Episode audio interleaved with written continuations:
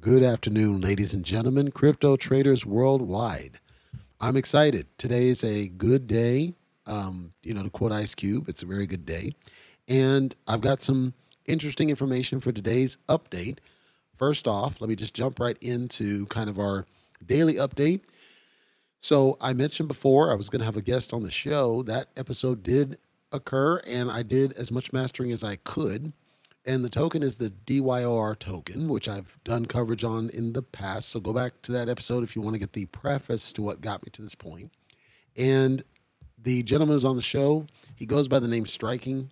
He has his own YouTube. He is basically the official, kind of the face of the brand. He does the coverage for the token, and they do coffee with Striking. They also do um, Jason, the same CEO, Jason, and they'll do various talks and AMAs and things. And so they are very interactive with the community. And my whole goal was to kind of hear directly from their perspective what got them together, what caused them to become a thing and I didn't walk away disappointed. I was very satisfied with the conversation that I was on the right track. These guys have all the best intentions, and I I'm very respectful that they were willing to set aside some time just to briefly chat with me. It was not designed to answer all questions. It was more to one thing with credibility in crypto, and same is true with any cryptocurrency if you have various cryptos where all they do are kind of hide in Telegram or they're only in Discord, you never hear them, you never see them. And so you can't put a face to the name. They're not willing to put their reputation on the line.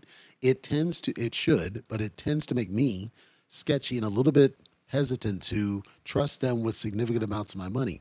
Doesn't mean that I won't necessarily throw like a dollar. And I've mentioned that on some of these where it's like, safe cat girl, right? I said, you know, that's kind of sketchy. I might toss like a dollar or something, and that's it. Turns out it's a rug pull. So I've been able to kind of mitigate some of that by way of the behaviors of the team. And I've talked about the difference in how cryptos behave, where some of them, it's like you guys are just sketchy. Sometimes it's ego. Sometimes they're just in over their head and they don't realize what's going on. And then some of them just malicious. They just want to take your money and run. And there's been tons of scams, rug pulls, honeypots, just straight up developer that gets disgruntled, takes the money. Uh, you you name it, it's probably happened to anybody that's in crypto at least once. Now, people have lost varying levels of money. Like I haven't lost a lot of money because I've been very conservative about my investments, but just like some of you, I've had some money that was lost and I kind of took it as it is what it is. I, I look at my wallet right now and there's money that sits there. You know, it's like $20, $30. I've truly done as much as I could to try to mitigate it. And I've realized it's almost like a full time job to be aware of different scams. Well, the the ecosystem these guys have built has been tremendous in that informational piece and trying to expose to various people and inform them and educate them and get them more aware of the different things out there and trying to push it forward, but also trying to help educate as part of my whole genesis of the podcast, this one, was to educate and inform and share what I can glean that might be helpful to you. But ultimately, as I always say, you have to kind of do your own research and make your own decision because what makes sense for you may not make sense for me and vice versa. So what they've built, I think, is tremendous. And the the conversation which you'll hear here momentarily has reaffirmed that I I saw something and it was legit and it's true and they are definitely worth your time to look at it and the things that are happening. Once this call wraps up, I will re summarize some of the most significant notes from this that he summarized near the end of the call. I want to just preface before I get to this uh, call, I'm going to cover some news, some quick news in the crypto land. Um, most of this has to do with um, U- U.S. citizens, I think, by and large. But I want to cover a bit of news, and then I will get to the the call that we had in the call that we had, I used different hardware on purpose because I was testing a new setup to do this. And his side came across pretty good, but the the we used Skype and Skype for whatever reason was having a couple of issues. So what you'll hear is true to life, straight up of what we had, except for two snippets where we had he had to drop out of mine and I had to drop out of his. Everything else is largely unedited, untouched, as we discussed it, and it was very it went fast. It went faster than I anticipated because there was so much information to talk about. And I have invited them back on the show, and they invited me on their show. So as you hear some of the information coming out from there, I would like my call to action to you take a look and make sure you're aware of what the token's doing. Do as much research as makes you comfortable. You will see some some changes in how they've done things, and that's that's on purpose. They're trying to kind of reset. They've take lessons learned and redo things from scratch. You'll hear him talk about that. Here's some important points, though, which I will again reiterate at the end of the call.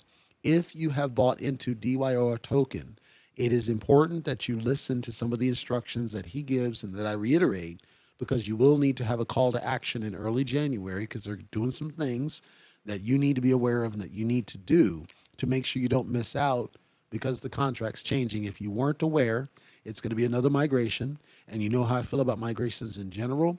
They're going to send me kind of the high level steps of what's planned, but I'm going to go through the process myself so that I can try to help you and ease the process. The hardest part is going to be able to find everybody. So the thought I had was to try to help that saturation.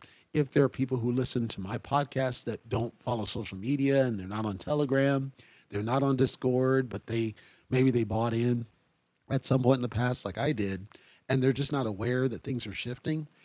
We certainly don't want anyone left behind because it's your money, even if it's a small amount of money. We don't want you left behind. And we think it's important that you are able to migrate to the new token safely. As long as you are aware of it, you can then make whatever decision makes sense for you. If you feel like, hey, I'm going to go and migrate and kind of wait on it because I believe in it, awesome. If for whatever reason you feel like you want to kind of go a different way, that's your choice. I'm advocating for them as a strong investment in a diverse portfolio, though, if for no other reason than the fact that their structure of what they're trying to do and how they're trying to help the crypto industry can not only help you, but help others, which of course should lend itself to increased values over time. And I'm curious to see how the new contract comes up. They've talked about a number of things that they tried and just didn't work out for them. So the new contract should be a complete shift for a lot of people, especially because I know some of the mechanics are moving away from what used to be popular, what used to be the most, you know, sought after way to do a token.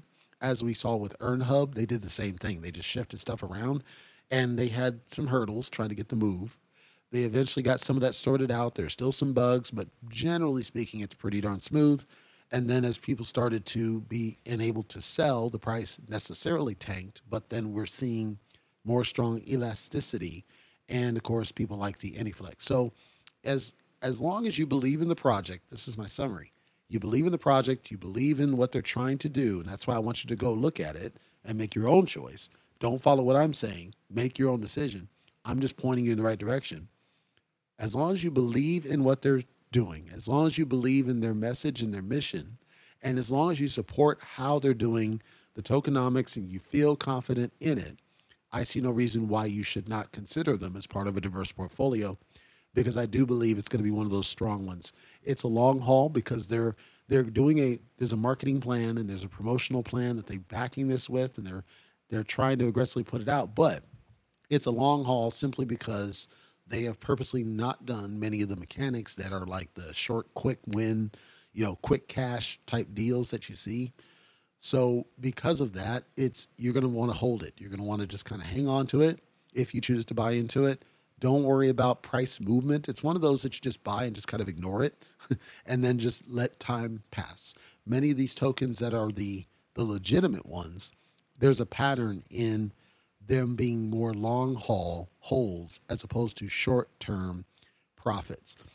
That said, there are like the rich quacks of the world where you're able to make some quick money in a short period of time, but then they have more volatility where you lose value if you didn't buy in at a pretty good chunk, like a $50 or something. So I'm not dismissing those. I'm simply saying that the pattern I see of the robust, legitimate, solid, pretty much long haul tokens is the same they are not designed to make you rich quick.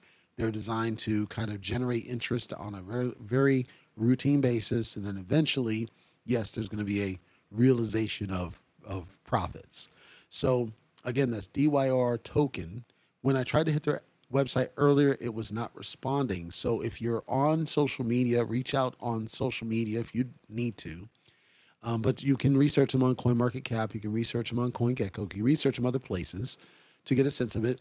And then also take a look at Rug Seekers and the other tools that are in their ecosystem and they're different teams of folks, but they all have a common goal and objective, which is to keep safe, keep people safe and help you avoid getting ripped off. We know that ultimately it's your decision what you invest in and what you don't. So we can't keep you safe. You kind of have to keep yourself safe. But the information that they're gathering and the knowledge that they're building is designed to be additional tools to help you and ease the process. And we all know that when you're new to it or you're trying to help a friend, how much you really just have to know just to get involved in the thing and then to avoid these types of scams from happening to people in the future. So, any central repository of this knowledge, it helps everybody and, of course, helps the value of what we're doing until we get to a point where we have sensible regulations, both internal to the crypto industry and then external in terms of our various governments. So, let me go ahead and cover my token that I have selected before I get to the call. The call is going to happen here in the later part, but I wanted to make sure I cover a token because I felt this one particularly, uh, it was important that I call it out because I saw some very interesting, let's say, moves earlier this morning. And anybody, by the way, that has any information about this token beyond what I'm going to share, um, I'm curious to know kind of how it's gone for you because it seems like it just recently launched, as far as I can tell. When I, this morning, just to give some background, this morning I was doing uh, my mining as I usually do, and I sent my mining profits to, in this case, gate.io. And the intent was to go ahead and convert it to something I could send to Coinbase, which is a normal thing. And when I was in there, I noticed that I needed to let money sit there just for a little bit while I sorted some other stuff out. And usually, what I'll do is I'll find another token that looks like it's got some good price movement, and I'll set it there to just make a little bit of profit before I shift it off to where I want it to go. And I stumbled across one that's called Tether Gold, and its call sign is XAUT. It looks to me like it just launched yesterday, and it immediately skyrocketed over a thousand dollars, which normally that's going to be a red flag. However, the fact that it was called Tether got me interested as to what what's behind this thing, and it, because it's Tether, it's going to be legit, but it's also going to be attacked by different outlets. Well, guess what? This is a token that's backed by gold. Now that catches me and it intrigues me. It's an Ethereum based token, so you can buy it in Ethereum, you can buy it on Uniswap and others. I would recommend you buy it through an exchange if you do buy it. And there's a couple of exchanges that it's uh, supported on. But the fact that it's backed by gold, now just as I describe that to you, anybody that doesn't know about the United States currency, let me give you a little history lesson about how the US currency currently works and what happened. So there was a time when the United States dollar was backed by gold. This is during a period where gold was kind of the thing to have. This is when there was a desire to own as much gold as possible. And there were situations where people were mining the gold and then promissory notes, quote unquote, were issued in lieu of the actual gold. But it was always tried, tied to be backed into it. This goes back as far as the Spanish dollar. Now, they changed this because of different things that were going on wars and taxation and depreciation and all of these different elements that were happening. And then there was this fear of you know, kind of constraint on gold inventory, which is, of course, legitimate, and a concern that we were at some point going to run out of the ability to create currency, which then would create problems in trying to manage inflation and keep prices in control and all this stuff, but also help our debts overseas. There was a lot of different thought process that went into this. So Franklin Delano Roosevelt, who was the president of the United States at the time, and this is in the, the 30s, basically says, okay, we need to decouple gold as the standard for this. We got to get to the point where we can basically not have to be tied or directly pegged, as it were, to gold. So then this starts and we say, okay, this is what does this mean? And remember, we're still coming off World War II and we're still trying to kind of figure out what our economy needs to look like. And anybody who is aware of that time and was a history buff will understand that hey this is our prices are pretty much good but the distribution of wealth was a bit of a challenge we're trying to recover from the various wars spending in the vietnam war commodities imports and all these different things that were causing us challenges in doing this once so time passes and we recognize the problem, but we didn't really do much about it. We're still in this promissory note world of issuing debt, but we still had that kind of correlation to gold at some level. In the 70s, Nixon comes along, and if you heard the name Nixon, you know he's the most notorious president, but Nixon comes along and basically says, okay, stop it, no more gold dollar, it's done. That's what caused the later you know, as there's on the videos, you can go to YouTube. It's like, you know, printing money at infinite amounts of cash. That's the, we're not going to have this direct correlation. So this was, this got some outcry because it was unconstitutional because it's written in our laws that it needed to correlate to gold. But what he did was disruptive and was a direct cause of right now our inability to manage inflation because we can just print money at will, which they do, so they put more laws in place that say anytime we're increasing the debt, this is what we need to do about it, which is we got to have approval from Congress, we got to do this over here, and then the Federal Reserve has to actually issue an increase and all this. And then we're constantly having to go back and back and back, which is why you might see on the news there's constant this thing about shutting down the government and increase the budget and all this, and these bills that are one off patches to the problem because now we still have to pay more and more and more, but the gross domestic product is all this in shift, and we no longer have real quote trust in our currency. So our currency is of reasonably high value compared to other countries, but it's no longer backed by something of strong, persistent value as gold has been since those times. So when you have something like this tether gold that is saying, you know what, we're just going to back this against gold, and it's based on the London Gold Good Delivery Gold Bar. That's that's an intriguing potential investment because it's one of those where you don't you can invest in gold right now. You can invest as a commodity straight in gold, but to be able to invest in a crypto that is backed by gold should mean more stability in the value of those cryptocurrencies for a crypto portfolio. So if volatility is a concern, in theory, there should be the the the ability to hold a crypto like this and stabilize your investment. But they took it a step further, which I think is cool and the reason I'm talking to you about it. They gave the ability for you to correlate and prove that your specific Tether Gold stake, what bar and ounces of your portion just by your Ethereum address. That's cool. And I haven't tested this yet, but I was going to. I have not because I was so excited to talk to you about it. But this is exciting. That's pretty darn cool if they've managed to pull that off. And I will test it and I will do a follow up um, episode on it with a little bit more in depth. It's not one of your usual tokens that's just designed to make you rich. It looks more like you want to have more stability in your value. You want to make sure that you don't have to, because there's some downsides to owning gold as well. And the simplicity of getting into it, the simplicity of owning it, the simplicity of working and managing it is amazing. I can't speak enough of this. So take a look at it yourself. And I want you to, if you do, I want you to look at it under the lens of stability of your investment, not of a get rich quick scheme. It might skyrocket, but generally speaking, I want you to think of it as a stability type asset. Because if it's true that it's backed by gold, then I want to make sure that you recognize that it it's for stability purposes primarily. It's not for get rich quick. It's to try to stabilize. So then you might say, well, what's the why do this when you have the the stable coin, the actual USD tether? Those are pegged to the US dollar, right? Which is not pegged to gold, which means that its value is pegged based on and affected by inflation and deflationary actions taken by the United States government. Doesn't mean you don't use it or do it, but whatever fiat in your country, as we all know, is subject to change and fluctuate over time.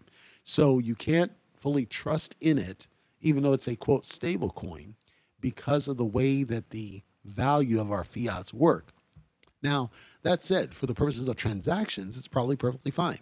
For the purposes of short term savings, it's probably perfectly fine.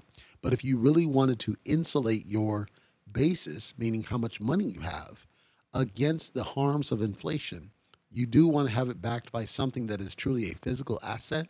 And that's what there looks like the problem this one's trying to solve. So take a look at it as my call to action. Look at it, research it, and if it makes sense to you, feel free to go ahead and, and purchase this guy. And again, I would go through an exchange if I were you. There are some registration requirements they have, which is for redemption purposes, which is um, it looks like it's for the gold side of things, but for just holding the token, you can just buy in the exchange and call it done. That one I did do. I just did not do the full throttle uh, allocation search, which I'm going to do next.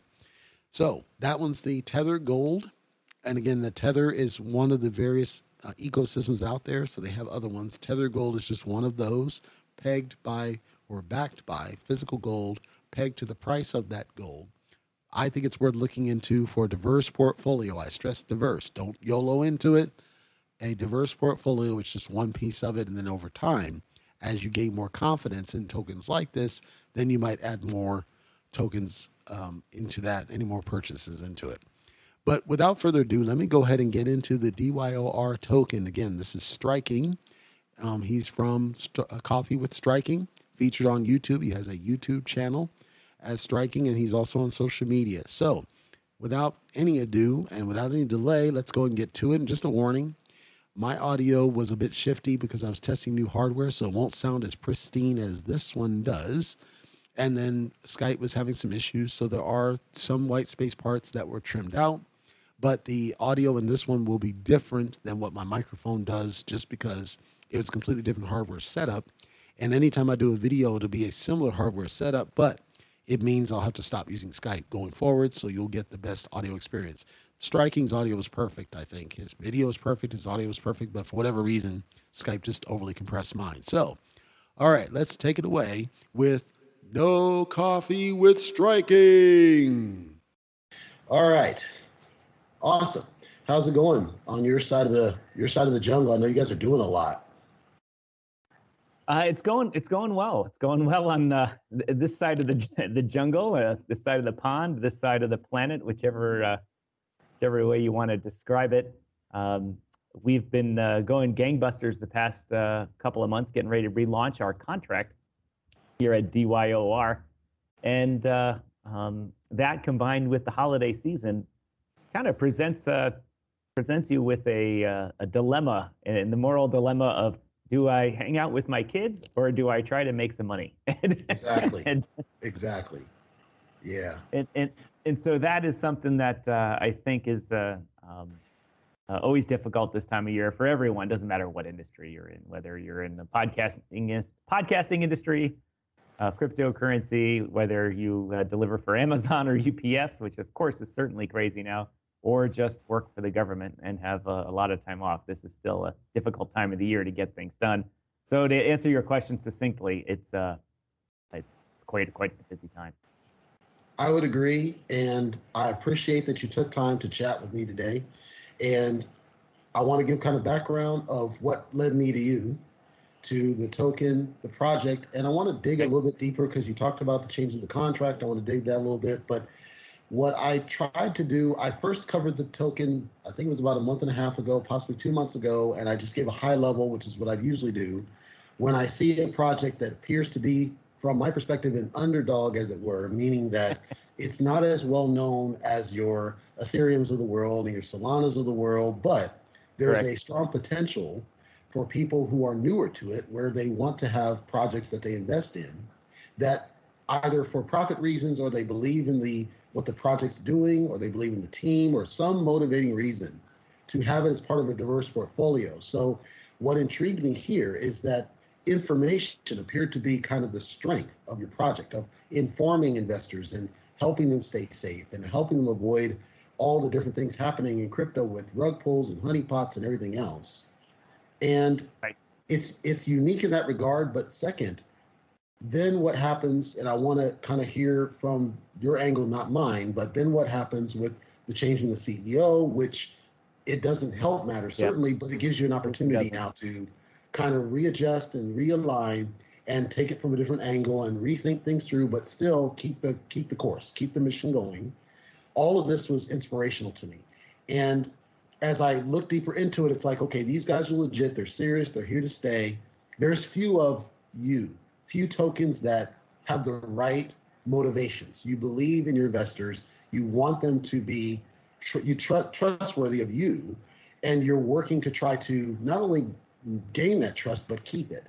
So, right. if you would give me kind of the elevator pitch of what brought you guys together as a team to do this. What was your motivation for getting into this? Well, the motivation was was pretty simple, and that is the the concept that you could invest in something and then get all your money stolen was an anathema to myself and the other people that uh, kind of started DYOR. Uh, you know, coming off of doing the regular type of investing stuff, it's you know stock market, talking to your you know second uncle who's in the markets, and the, you know you get uh, you get some uh, information about this and that, and you you know you invest in some stock. Well, you forget about it for a while, and next year it's still there. You know, it may not have done great, it may not have lost all its value, but it's still there generally. And uh, and then with crypto, we got to start to investing. I'm like, oh, this is interesting, and I understand it. I have a, I do have a background in the futures markets from when I was a, a younger, a younger person.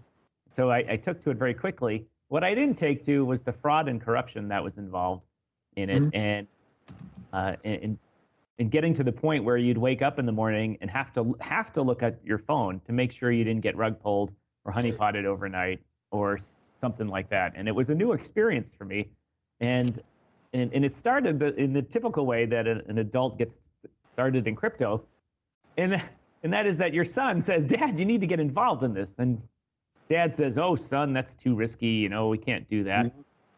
Well, he told me that when Bitcoin was at three hundred dollars each, and he never lets me forget that. And so he came back to me and said that, Dad, you need to get involved in this, this thing called SafeMoon. I'm like, oh, well, you know, he's like, remember what I told you about Bitcoin? He's like, all right. So I invested in, in uh, a couple hundred bucks in, uh, in SafeMoon, and it turned into many thousands of dollars.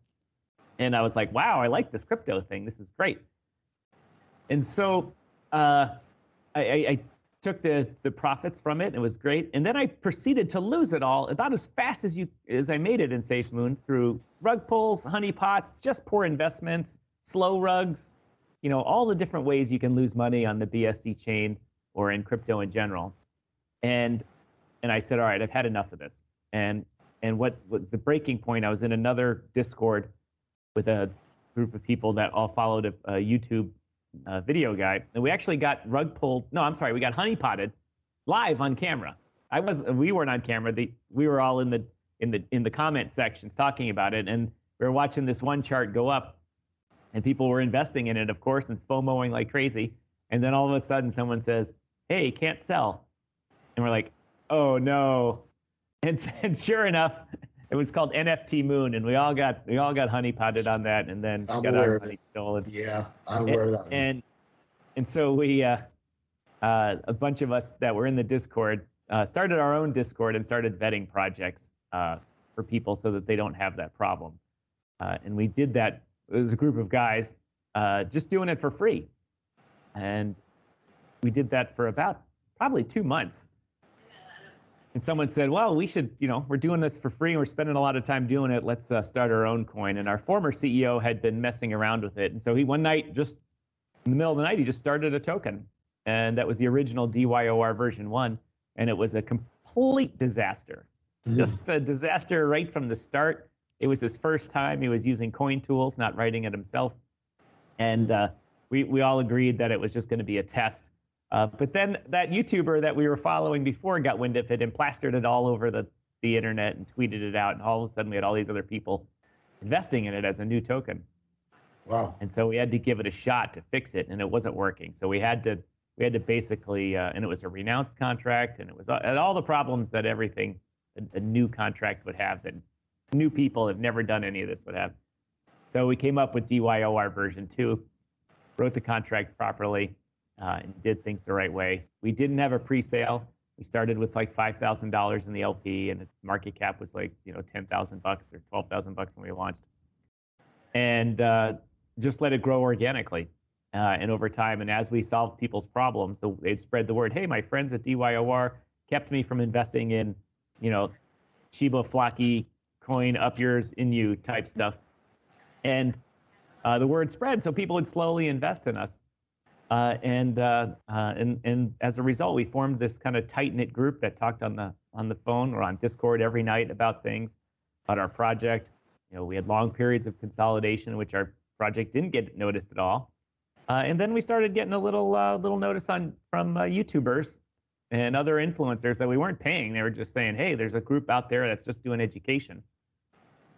And if you want some information about a contract, go there and they'll rip it apart for you and find out if what the deal is. We weren't issuing audits or scores. We are just giving our, you know, hey, this no, this one's going to be a honeypot. You know, just stay away from these things. And it worked. And it worked. And we ended up, uh, you know, then forming the the DYOR kind of team and and and more of an organization out of that. And, uh, and that is kind of the long version how uh, we got started and how I got roped into it. So then the change from the so the V1 contract. Let's talk about some of the challenges in the V1 contract because I had looked at the mechanics of the V1 contract and I didn't personally see anything that was a red flag immediately when I looked at it. And that was when I bought in because the way I do my podcast, the, the to be clear, concern, this is currently version two. V1 yeah. was only in May and June. Yeah. So okay. The, the the concern I had um, with YouTubers in general, influencers, and so on, many of them don't have skin in the game. So they don't go through the pain to really understand what it is they advocate. So then what happens is you have certain tokens like Keanu Inu, which is one that I invested in ages ago. And there's all these fundamental problems, but it's an otherwise solid project. It's just they're doing things kind of weird. So then people are like, that's a scam, it's a rug. And you're like, no, it's not. It's just you have incompetent developers. That's a whole different problem. So yeah, right, different problem. So when I bought into that token, they had just failed to do a Vegas launch. And if you, I don't know if you follow Saitama, but Saitama recently did the Vegas launch and it went totally wrong. There's nothing wrong with the Saitama project, the code. I think it's clean myself, but the team has made these mistakes, right? And then I still watch it as an investor, which allows me to cover it from a perspective of an investor. I'm not giving you factual data that you shouldn't be vetting. You should be vetting what I say too. But I can see right. fundamental people issues in a lot of these projects where you could have a token that, that wants to be profitable and wants to succeed and wants to do it right, but they are in over their heads. And I want to know from the V1 to the V2 perspective, and with some of the things that you saw and concerns in the V1 versus the V2, contrast it with other tokens that you have done analysis on. What would you say is the kind of the percentage of true malicious intent, meaning I do want to take your money and I'm going to honeypot or rug pull you, versus just blatant incompetence? You're in over your head. You didn't know what you're getting into. You didn't realize this is hard. And it's not that they had bad intentions. They just got it wrong. And then after they get it wrong, then they turn into the malicious actor. Does that make sense? It does, and I, I obviously I wouldn't be able to give you an exact percentage, but I can tell you that people focus on the rug pull aspect of it and the fraud part of it, but the incompetence level is just as large or maybe even larger than the fraud part of it. Because now that it's become so much easier to launch tokens, uh, just you know, literally now there are projects tokens that are started just to launch tokens, and you can go to a DApp and just start your own token. Yep. And and, and, and people get in way over their head because it takes a long time to understand liquidity. Mm-hmm. And I admit, well, I was well into crypto and I thought I understood liquidity. And I was like, hey, I don't understand this properly. And it's causing me to make bad decisions. And even to this day, I mean, I consider myself a veteran in crypto and it's been what, almost 10 months. That's it. You know, that's, you know, the crypto, that's like, wow, that's an old guy in crypto. And, uh, and so the incompetence part of it drives a lot of our our education and uh, needs, and that is what's driving our desire to set up uh, what we call our walled off garden, our our education uh, web apps to help teach people. And if you've heard me say it on the air before, it's not just because like, oh, we think we can teach people, this is great, and this kind of stuff. It's more to that. We don't want people to go through the many months that we went through of learning that you went through, that I went through, that all our friends went through, learning the bad things. We want to compress that learning time frame down to somebody so that they can get into crypto in one or two days, just like you would in the stock market. You know, yep. you call your broker, he said these things are safe, your money will be fine, don't worry about it. And we want to do that. If we can compress that learning time down to the same time that the rest of the world does for regular investments, that's when the masses of people will come in. Right now, there's millions of people in crypto. You know, there's billions of people investing in the world, and uh, the barrier to entry is that learning curve. Because so many people I've run into on my show, I'm sure you've talked to them. They're like, "Yeah, I got into crypto in two weeks. I got rug pulled five times. I got honeypotted, and I lost my five thousand dollars I had set aside to do this, or I turned it into 500 bucks, and I'm jaded now." if we can compress all that time frame down to a day and everyone has all safe projects to invest in just like calling your second uncle the broker and saying you'll be fine don't worry about it that's when the masses will come in and that's when the popularity of a crypto will explode and that's when the popularity of the projects that we're kind of shepherding uh, will do very well and so it's that incompetence that you spoke about not so much not so, not so much is it just on the, the, the investor side Right. It's on the project owner side too. Right. And uh, we are actually educating a lot of those people too, because we go and talk with projects that are starting. They come to us. They said, "Well, we started our own token, you know, or going to start. You know, we always we always say is wait. just, you know, just wait. Let's let's figure this out. What's your goal? How do you want to start it? And everyone's like, well, we want to have a big pre-sale and we want to do this. And, and we're like, well, there's pitfalls to that. We started with no pre-sale and we did all right. So you know, you got to weigh these things and that balanced with just the outright fraud protection makes uh, you know what keeps us going at DYOR uh, through the thick and thin, through the change of CEO and all that. It keeps us going because there's all those different aspects of it. They keeping the investor safe, keeping the uh, the, the, contracts uh, starting safe, and then pointing out the contracts that are just frauds in the first place. But uh, right. it's it's a lot, and and your question, going back to your question from the original DYOR V1 contract uh, to the second one, the biggest problem was that they renounced the contract. Uh, and uh, a bunch of us said, don't do that. But it was the thing to do at the time to show, hey, I'm definitely not going to rug pull you because I've renounced it. And like the first question was, all right, how do you stop the bots? And they're like, well, oh, we can't because we renounced it. Okay, we need to modify these things. Mm, can't. can't. And so that was the biggest problem with that. So we've been educating people, and it, it only took the market about a month or two to understand that at first everything had to be renounced. Oh my gosh, if you're not renouncing it, you're a scammer. And I was like, no, would you start your own company and then just throw the ownership out to the wind and be like, oh, well, it's going to be fine? No, right. that's not how this works. It's it's right. you have to manage it like any other investment, like any other business. You have to manage it properly, and to do that, someone has to hold the keys. And for that, we had our CEO that held the keys to our project yeah. and he ran off with the money. yeah, as, that, as we say. That situation was interesting because, um, and I, I parallel Keanu because Keanu renounced its ownership immediately, almost immediately. They had a second problem with the whole Keanu. They were my biggest issue with them. They were using Keanu Reeves' likeness all over their website. They were using Matrix footage and John Wick footage yeah. and all this because they were trying to hook into the Matrix Resurrections, which just released, and they were saying, "Well, Keanu's a very he's a philanthropic guy, and we want to be like him, and this and I'm." First thing I called out: you stop using his likeness, stop looking into him. Your name's fine, but stop using him. And they didn't listen. This they got uh, cease and desist. The one developer got a cease and desist. He yep. didn't take all the money, but he took the vast majority. It was renounced. He walked away with the cease and desist letter without ever asking somebody in the United States how to respond to it properly. So that token's actually still active, spiking because of Matrix Resurrections as a community token with renounce ownership, but there's only one exchange you can trade it. Number one. Number two, nobody's advertising it heavily. You're just randomly coming across it. And three, there's still the risk that you could get yanked because this wallet owns the vast majority. So when I see tokens like that one and so many others that have come, I can call names too. Shib NFT was one, Hybrid Shiba was another one, where they spin it up or they'll copy another token on a different network. So it's an Ethereum token. They'll create a Binance of the same name, confusing people, and then yank it there.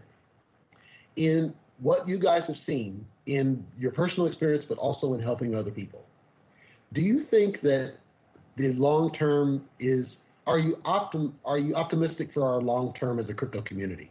Do you feel that we'll get past this to where there'll be better safeguards, or do you think that's just the nature of the technology where this is just a thing we've kind of have to live with it?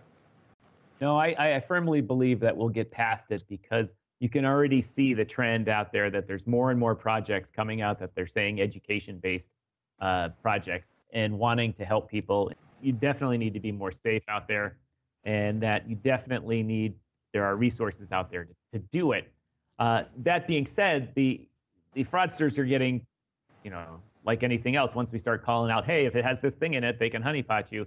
They yep. come up with a new way to do things. So the fraudsters are, are they're evolving, uh, and they're they're getting to be you know larger programs that you know they they go after different aspects. The fraudsters learn just how to create a rug pull contract. Now they're learning how to attack bridges, cross-chain bridges, and things like that. So uh, as they hard as we harden up certain layers, like the knowledge of the retail investor, uh, the fraudsters will just move to uh, lower-hanging fruit or just other more more lucrative fruit. Uh, and so, so like as as a we were at a meeting talking about locking down uh, developers' wallets and then locking down the wallets of uh, of individual investors so that they can't get malicious things taken out of them. Once that stops, the fraudsters will move to a different level. You know, right. so so it, it, will be a cat and mouse game forever. But I do think we'll get past it because all markets eventually get past that because they all evolve and they mature, just like the banking industry did in the late 1800s and early 1900s, just like the stock market did in the early 1900s and and uh, um, and just like the mortgage market did in the yep. early 2000s, eventually bad things happen, and either the industry will regulate itself uh, or the government. And uh, generally, the best thing that works is industry regulating it with a little bit of government oversight to make sure no one is getting high-level scam. And that's what the banking industry does. You think about it, while the government charters banks federally and state issue charters to banks, ultimately all the regulation for banking in the United States and for that matter, mostly Canada too, is done privately through the American Banking Association, and that is not government run. Uh, and right. so uh, that that's a, a, model that we would like to see cryptocurrency go to. And if we had the money and the budget, we'd set it up ourselves, but we don't. We're just sitting here trying to trying to teach people how to stay safe at this point. Yeah, I would agree with all that. Um, I would 100% agree. And I've I've been concerned about government involvement because I fear that they'll try to copy paste the stock market on a crypto, which I think would be the wrong move to make. But exactly. Let me let me pivot a little bit into the ecosystem now, because you have an ecosystem of various entities. It's not just a DYOR token. If there's other ones in play, and I want to kind of pivot to those and give them some attention. And let's start with this rug seekers. How did first? How did the ecosystem come to be? How did we design it? And with rug seekers specifically, talk to me about what that one's the problem it wants to try to solve. Well, the pro- the problem that they they want to try and solve is being overtly active in seeking out frauds and scams and uh, in solving the problem of uh, normally you learn about scams after people get scammed. Yep. The, the, their goal is to find them before people get scammed. And so they're that's the the whole essence of seeking out the rugs. Not they're not the rug responders. You know, they're the rug seekers. So they're trying to be active and find all this information ahead of time and warn people about them. And that's why you see a lot of their tweets uh, saying, "Hey, we found this project to be skeptical." They won't just come out and call it a scam. They'll just say it's very high risk. So do your own research, and then people do. They come over and talk to us. But generally, that's good enough to get people to at least look into a project uh, uh more than that. Uh, their project actually got started because they uh, they're a group of people that were also they were in another project that got rug pulled or honey potted or the guy ran off the money. I can't remember what, which one it was. Uh, and they uh, decided to uh, start a anti-fraud project. And like DYOR, we're doing it without any money or token before. Uh, and one night they we our projects met each other, and after talking with them at length, we were like, "Hey, this is a this is a good project for us to team up with." By that time, we had had a token, and we're making some money on that. And uh, we said, "This is this is a, a skill we don't have. We're just kind of looking through contracts, kind of casually as a hobby, and they want to do this as a business and as a organization to do it. And if we team up, uh, we can have the best of both worlds, some education and that kind of policing the internet thing also." Uh, and so we joined forces, and we kind of that's when we kind of let when we were doing our own contract vetting, we let them take the lead on it because that's what they were good at, and then we started the development of our web application uh, and uh, bringing all that knowledge and information and stuff and uh, in the charting applications that we're going to come up with for safe projects and all that type of stuff. Uh, we said let's focus on that and let them do the rug seeking and anti-fraud type stuff. Uh, so that's that's a that sums them up pretty quickly. They want to go and actively seek out the problems with the with cryptocurrency, and uh, um, then uh, you know kind of vet and review projects that also come to them and want uh, want basically a, an audit of their project, Is not necessarily the, their contract of their project. Yeah, that makes sense. Is the vision for that to at some level from a wallet, from so the user from a wallet, right? You put in an address for contract address for a token that you want to try to get in, and it can immediately tell you, hey, you want to watch out for this one. We think it's a scam. Uh, yeah, our, our our vision for that is um, is to have a whole bunch of as many projects uh, as we can be put in there and, and, shown to the viewer as being safe. Uh, not necessarily safe from financials, like their project, the, the, developers may do a poor job with their goal, and just like a you know an investment. They well, we didn't meet our quarterly goal, so it went down. But safe from the, the aspect of this project is not going to rug on you. It's not going to honeypot. It's a competent team behind it, and uh, you know you can you can be safe investing in it. All you have to do is concentrate on the financial goals of that project, just like any other investment. Uh, but it's not a mass thing in which we're trying to do all of cryptocurrency because it still requires a little human element to, to look yeah. into things. And human element slows things down. And so in our alpha in our alpha release coming up of our our, our web application, we'll just have the projects that are close in partners uh, in it so people can play around with the toys and how the system works. We can understand how people use it. And then we'll start adding uh, the uh, projects that we vet as part of the Disco Burn token process uh, and other partners that are related uh, to that. Things that it's easy for us to get good information on and put those all in the system and start slowly growing uh, the base that's in there. and have, you know, ultimately we'll have, you know, levels of projects. You know, these projects are no risk uh, and these like the bond market. You know, the bond market has you know three ratings of A's in it. They're all good, but the, what, these ones are for sure going to be good, so they don't pay that much interest. These ones are not so good, a little bit more risk. They pay a little bit more interest, uh, but nothing in there is high risk. You know, there's right. just levels of good risk. And the more information we get about a project, uh, you know, how doxxed are people? Do they are they actually doxxed, or is it just a you know a head on a fake neck you know, on video, or is it a guy that was fi- a Fiverr hire, which we've run into that they just hired people from Fiverr to be their Solidity dev, and mm. you know, guy didn't know anything about it. Uh, you know, and so if it's a real project, they get the top low risk rating, and if it's a, a good project, but still, you know, or you know, they're they're located in a, in a country that uh, is known for having a lot of government corruption, they'll get a little bit lower risk, but they're still a good team. Uh, and so the the idea is just to slowly add to that but add add capability as we get more knowledge to add projects faster. And you know, there's all groups talking about using AI and all this type of stuff, which is still a, a still just a great way of saying going through an Excel checklist of things. And and and, uh, and really, there's no machine learning in cryptocurrency. It's still just checklists on, on, on Excel or Google Sheets and saying, "Yep, that's yeah. good. Yep, that's good. No, that's not." Uh, and so that's a tedious process. And so our goal, start small and keep adding to it. And frankly, we believe that as we start to get going on it, groups will voluntarily come and try to get the highest rating on it because they know getting in that group of uh, uh of, of companies or of projects in which the, the masses are flocking to invest in because it's easy for them to start and feel safe investing in stuff. You know, as I was talking about compressing that time frame for learning, uh, companies will want to will want to be on it. Just like you know, as much as ESPN hates hates the cable companies, they want to be on it because that's where their viewers are. So uh, we we intend we intend to be that that uh, that place that ultimately the while at the beginning we'll be seeking out projects to put on it on our system.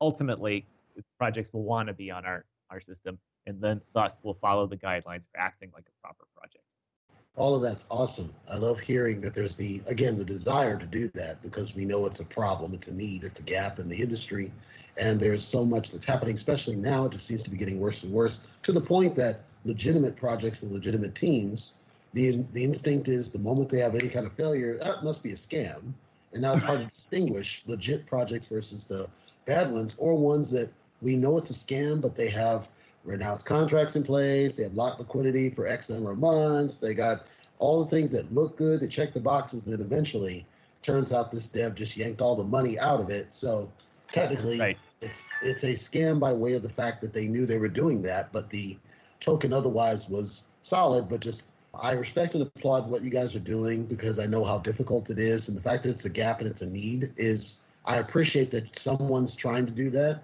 And just information, right? Getting information to people on both sides, investors and project people, so that we can try yep. to help clean up and build, kind of build our own oversight in a way, quote unquote, while we wait on something a little bit more rigid. At least people are trying to put some guardrails and keep people safe. And we know that we can't solve everybody, we can't fix all of it, but just seeing that people are trying to do it means there are good people out there. And I appreciate and applaud you guys for the due diligence you. that you've done getting to this point because it's it's I know it's been difficult in your experience having been scammed yourself. And then of course I've been scammed. I haven't lost a lot of money, but I've as I toy with toss a dollar here, toss ten here, and then I see it scammed. right. it's like, well, I knew that would happen. That's why it's only a dollar.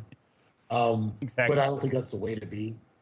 So I want to be mindful um, of scheduling, and I want to kind of give you a chance here to go ahead and do give me a pitch, give me a how people can find you, how people can find more information about the token, um, anything you'd like to do to kind of close us out here. This is all on you. Well, I want to say thank you so much for having me. I appreciate the time uh, that you spend setting these up because, as you know, I set these things up from for for our network and things like that. So it's it's a very it's it's good to be on the other side of the uh, the the system here for that and being the guest. So I thank you for that. But what I want to really want to stress for everybody now is that we have our version three contract coming out uh, January 15th. Our current contract is going to close on January 5th. We're going to take a snapshot of that, and we're going to uh, uh, and then do all the behind the scenes work to get the uh, the contract ready for January 15th. Uh, we're going to launch. We have a, a pre-sale a first level pre-sale that's available to the people that were in the contract originally uh, that did not sell out during our time of need. Then we're going to have a public pre-sale uh, following that. Uh, the difference is only going to be a small amount in pricing to ensure that people aren't dumping or anything like that. Uh, and then we're going to go live with our new project, heavy on the uh, promotion, uh, but also heavy on the development. Our new contract will provide us the tokenomics that we did not have in our current contract to pay our web devs and our marketing devs currently we just we pay for everything out of our pockets or have to sell some of our own project uh, to pay for it.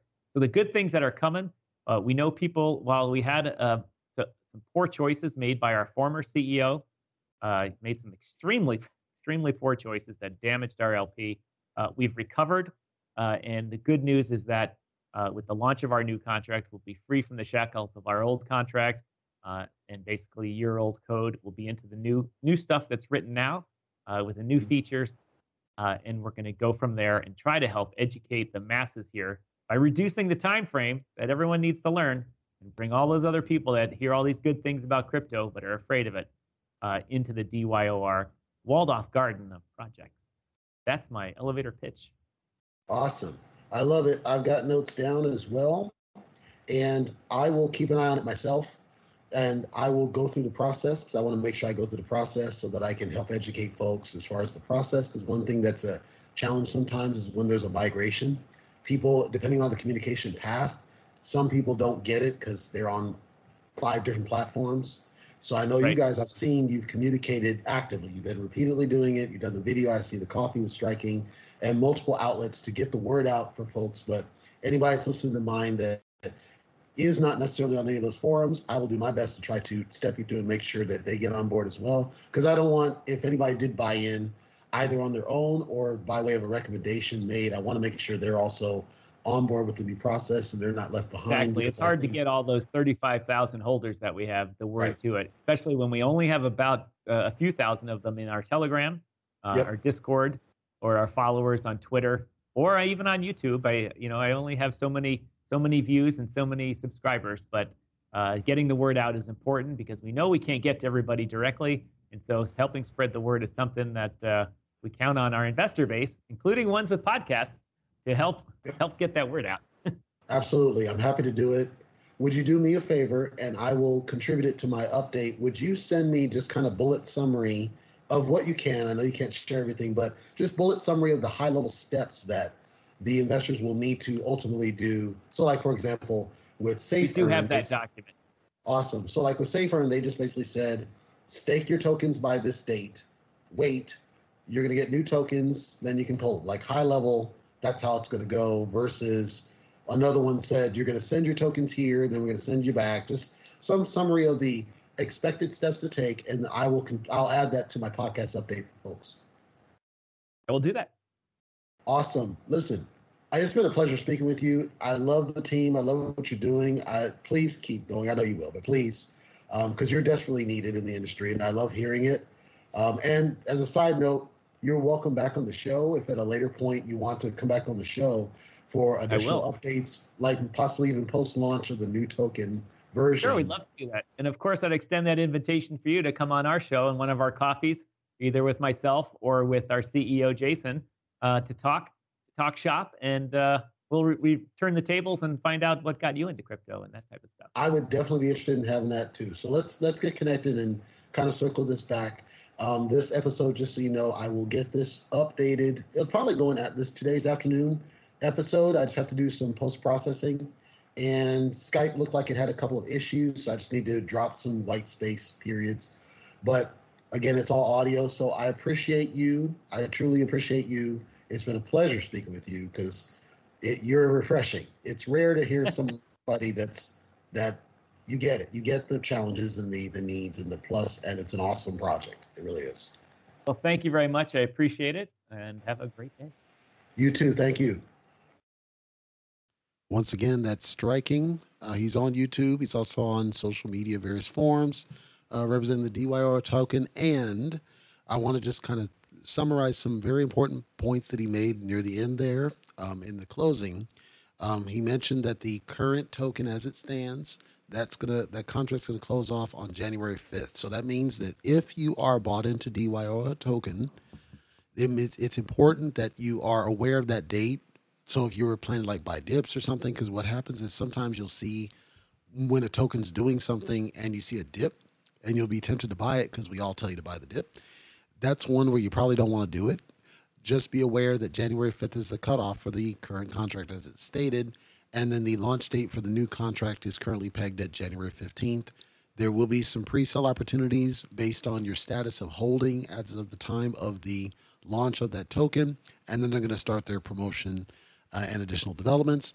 And if you're concerned in the bigger picture, of course, he mentioned that they've They've kind of cleaned up what had happened and they've recovered the liquidity and they've now got a good process going forward. And the new contract will have tokenomics that will allow them to resolve some current concerns that they've raised as far as access to a marketing wallet, access to a dev wallet, and be aware that they are kind of working this out of pocket. So they're trying to make it succeed because they firmly believe in it. So when I say that the level of credibility of the guys is strong, hopefully that resonated to you as well. That it's it's not that they're trying to make people wealthy specifically. That seems to be a byproduct for everybody. That's legitimate. It's we know that'll happen as token popularity grows, but we also want to have strong utility behind the projects and help them grow and thrive. But there's kind of an understanding now. Many tokens are starting to introduce marketing wallets, which was not part of the initial concepts early on. For many tokens, a lot of the tokens just kind of wing it um, some of them don't do aggressive advertising, like Doge. Doge did not do aggressive advertising either. It just kind of succeeded because of the tweet from Elon Musk. Well, that's not really sustainable when you're in such a saturated market. So try to envision what they're trying to do as they're trying to position what their strategy now that they know that they they're sitting on something here that's going to be beneficial from an informational and from a from a cultural perspective for a lot of people has a chance to make a positive difference and they're introducing new mechanics into it and they're going to have those those kind of bumps in the road as many tokens do when they start and then when they change. And something i didn't even know is that this will be the third iteration of the token. That means that you're already past probably the worst part of it because it sounds like the very earliest version of the contract was enough bad that if you had bought into it it probably would have turned you off to them long term.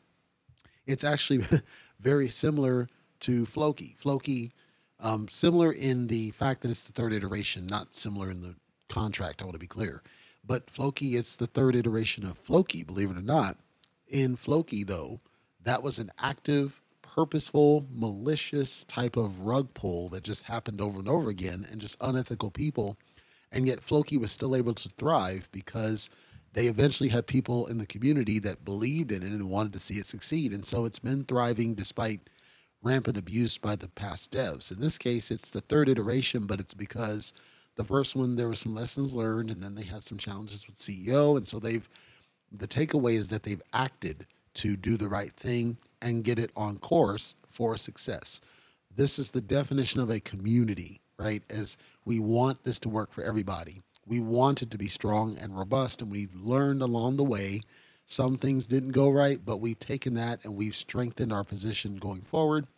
Similar to a safe moon, similar to a safe earn, and so many others that truly came out on the, on the other side as more legitimate after the fact. So I think it's definitely worth you taking the time to inform yourself if you're not invested on what they're going to do in the future and see if you can dial in to the coffee with striking sessions that he does on YouTube or the various AMAs that they hold with the CEO. Or if you don't follow social media, you might see if there's some way that you can get access every now and then, just kind of look for things like on their Discord channel, perhaps. Because I think it's important that you are perfectly convinced of what I'm convinced of. It's not just follow what I say. I want to stress that. Do your own research, just like the token's name, DYOR. Do your own research because it's important that you learn to do that, that you learn to have your own confidence. What is it that drives you to purchase into a token? What is it that convinces you it's worth your money to invest and the decisions of how much money to invest? Myself and others are guideposts with information and recommendations, and we may make statements that seem to be in confident, we're confident in the project, but we can never tell you do or don't. We can only tell you we think it's a good idea.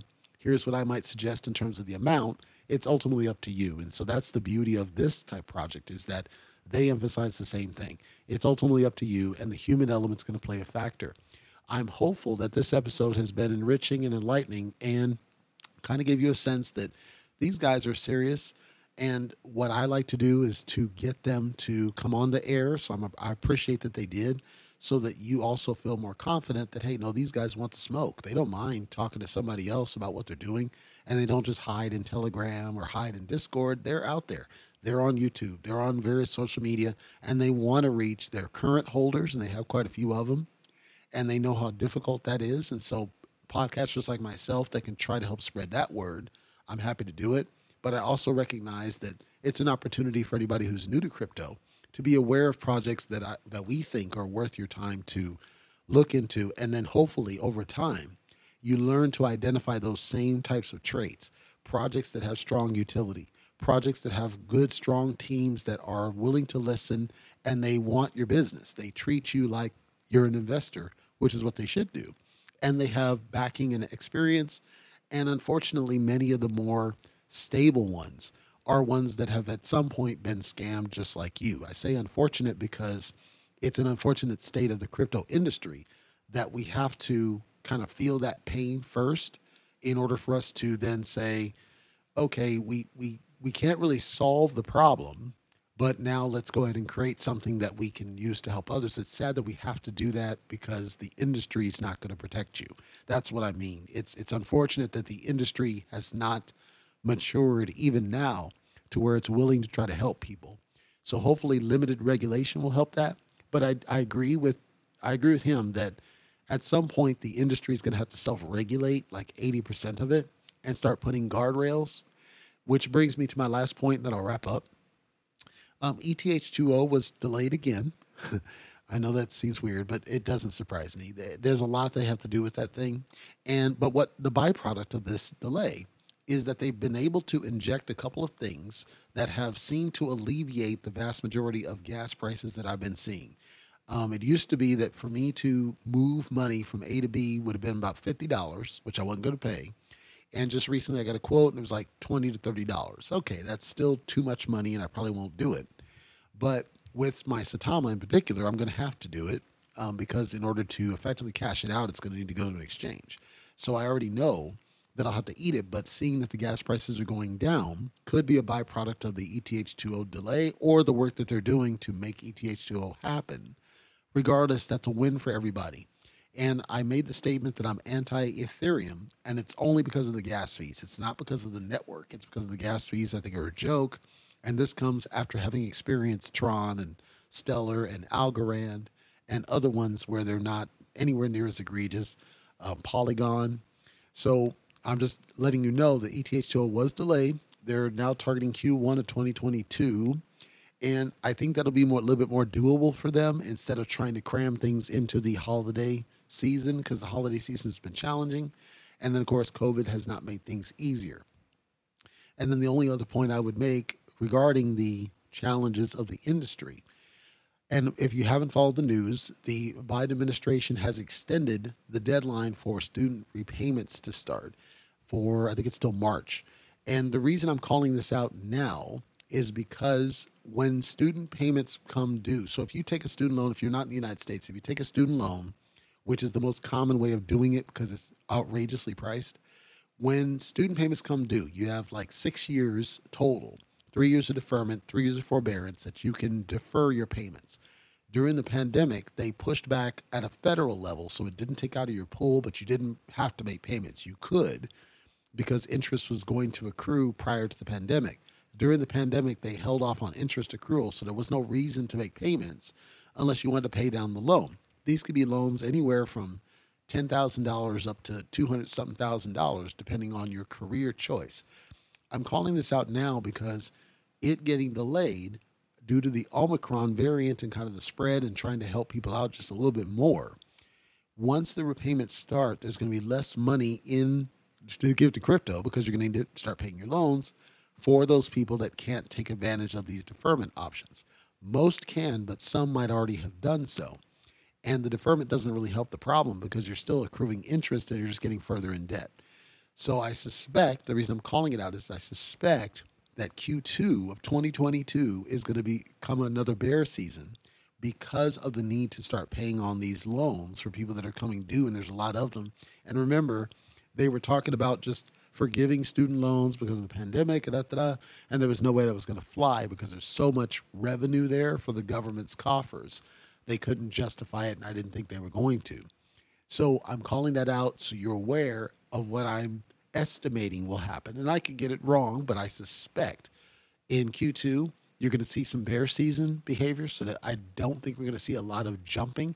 We might even see Bitcoin go down beneath $35,000. If we see Bitcoin go down, we're in a bear season. If we see Bitcoin skyrocketing, it means that we're we're we've cheated the bear season somehow. But I suspect that more money is going to be funneled to the federal government as opposed to cryptocurrency in general. That's not specific to crypto, just it's a byproduct and it's more affected because crypto is still in its infant stages, relatively speaking. There's not a lot of people in it, and we need more but as things like that become due and take money away from people, it's just going to be harder to do it. So that's what I got for you today. I hope this was a very enjoyable episode for you as it was for me. I'm going to put this on social media and I will mention the DYOR team so that I can they hear my appreciation as well. And if you see this coming across your feed, you know where directly where to go to it. And of course, you do know, as I've mentioned, that this is broadcast on every major platform at this point. So no matter how you choose to listen to it, I appreciate that you have listened to it. And any feedback, I definitely want the smoke. We do have, and I will have a separate contact form, but we do have a form on the link tree on the link. So that's linktr.ee slash Leisteridge, or just visit on Leisteridge on Twitter to get access to that link tree. And then we have a form there. We welcome any feedback. We welcome smoke. So my plan is to have a couple more guests come on the show um, one of them is in the wrap up phases of a token that he is building, and that's getting in the getting in the ground floor. So it's starting from scratch, and he's one like many of us where he got scammed, and that was his inspiration to start it. But he's at the early phases, so I'm very excited to talk to him. But we agreed that we'll wait till his token launches so they can get past all of the challenges with the new token and the tokenomics and the audit and everything else. So that's coming hopefully sometime in the beginning of January is my hope, but I don't have exact dates yet. But it will it will come. That's happening. And then there's another um, guest I'm tentatively having. I haven't heard back yet. I'm a follow up probably after the Christmas holiday. This one's a special guest because it actually is. He's he might as well be the Nostradamus of cryptocurrency. I'm, that's all I'm going to tell you on that one. But I'm excited to talk to him because he's kind of a celebrity in the in the deep root world, you know, the secret world of cryptocurrency. People who are in deep in crypto, they know who this guy is. And the moment I put his name up there, they're gonna be like, geez, we know that dude because he's like the, the Nostradamus of this thing. I'm really excited to talk to him because I want to pick his brain about where he sees crypto going. So there's a lot on the radar. 2022 is going to be a ramp up year for me in particular, specifically with the podcast as I do more content of varying kinds. And then I'm separately launching, I've launched, but I'm officially launching the boxing podcast as a separate podcast, and it will predominantly be on YouTube. And that one's kind of off and running. So there will be more content coming. And I'm going to formalize a lot more things in 2022 as I wind down my other business and kind of go feed in on this thing. So keep tuned. It's a bumpy ride ahead with the bear season and everything else, but I'm I'm encouraging you and I'm assuring you from my perspective, happy days are coming. It's going to take some time because there's a lot happening. We're getting out of it and we will see I I promise we will see the light at the end of the tunnel. Take care.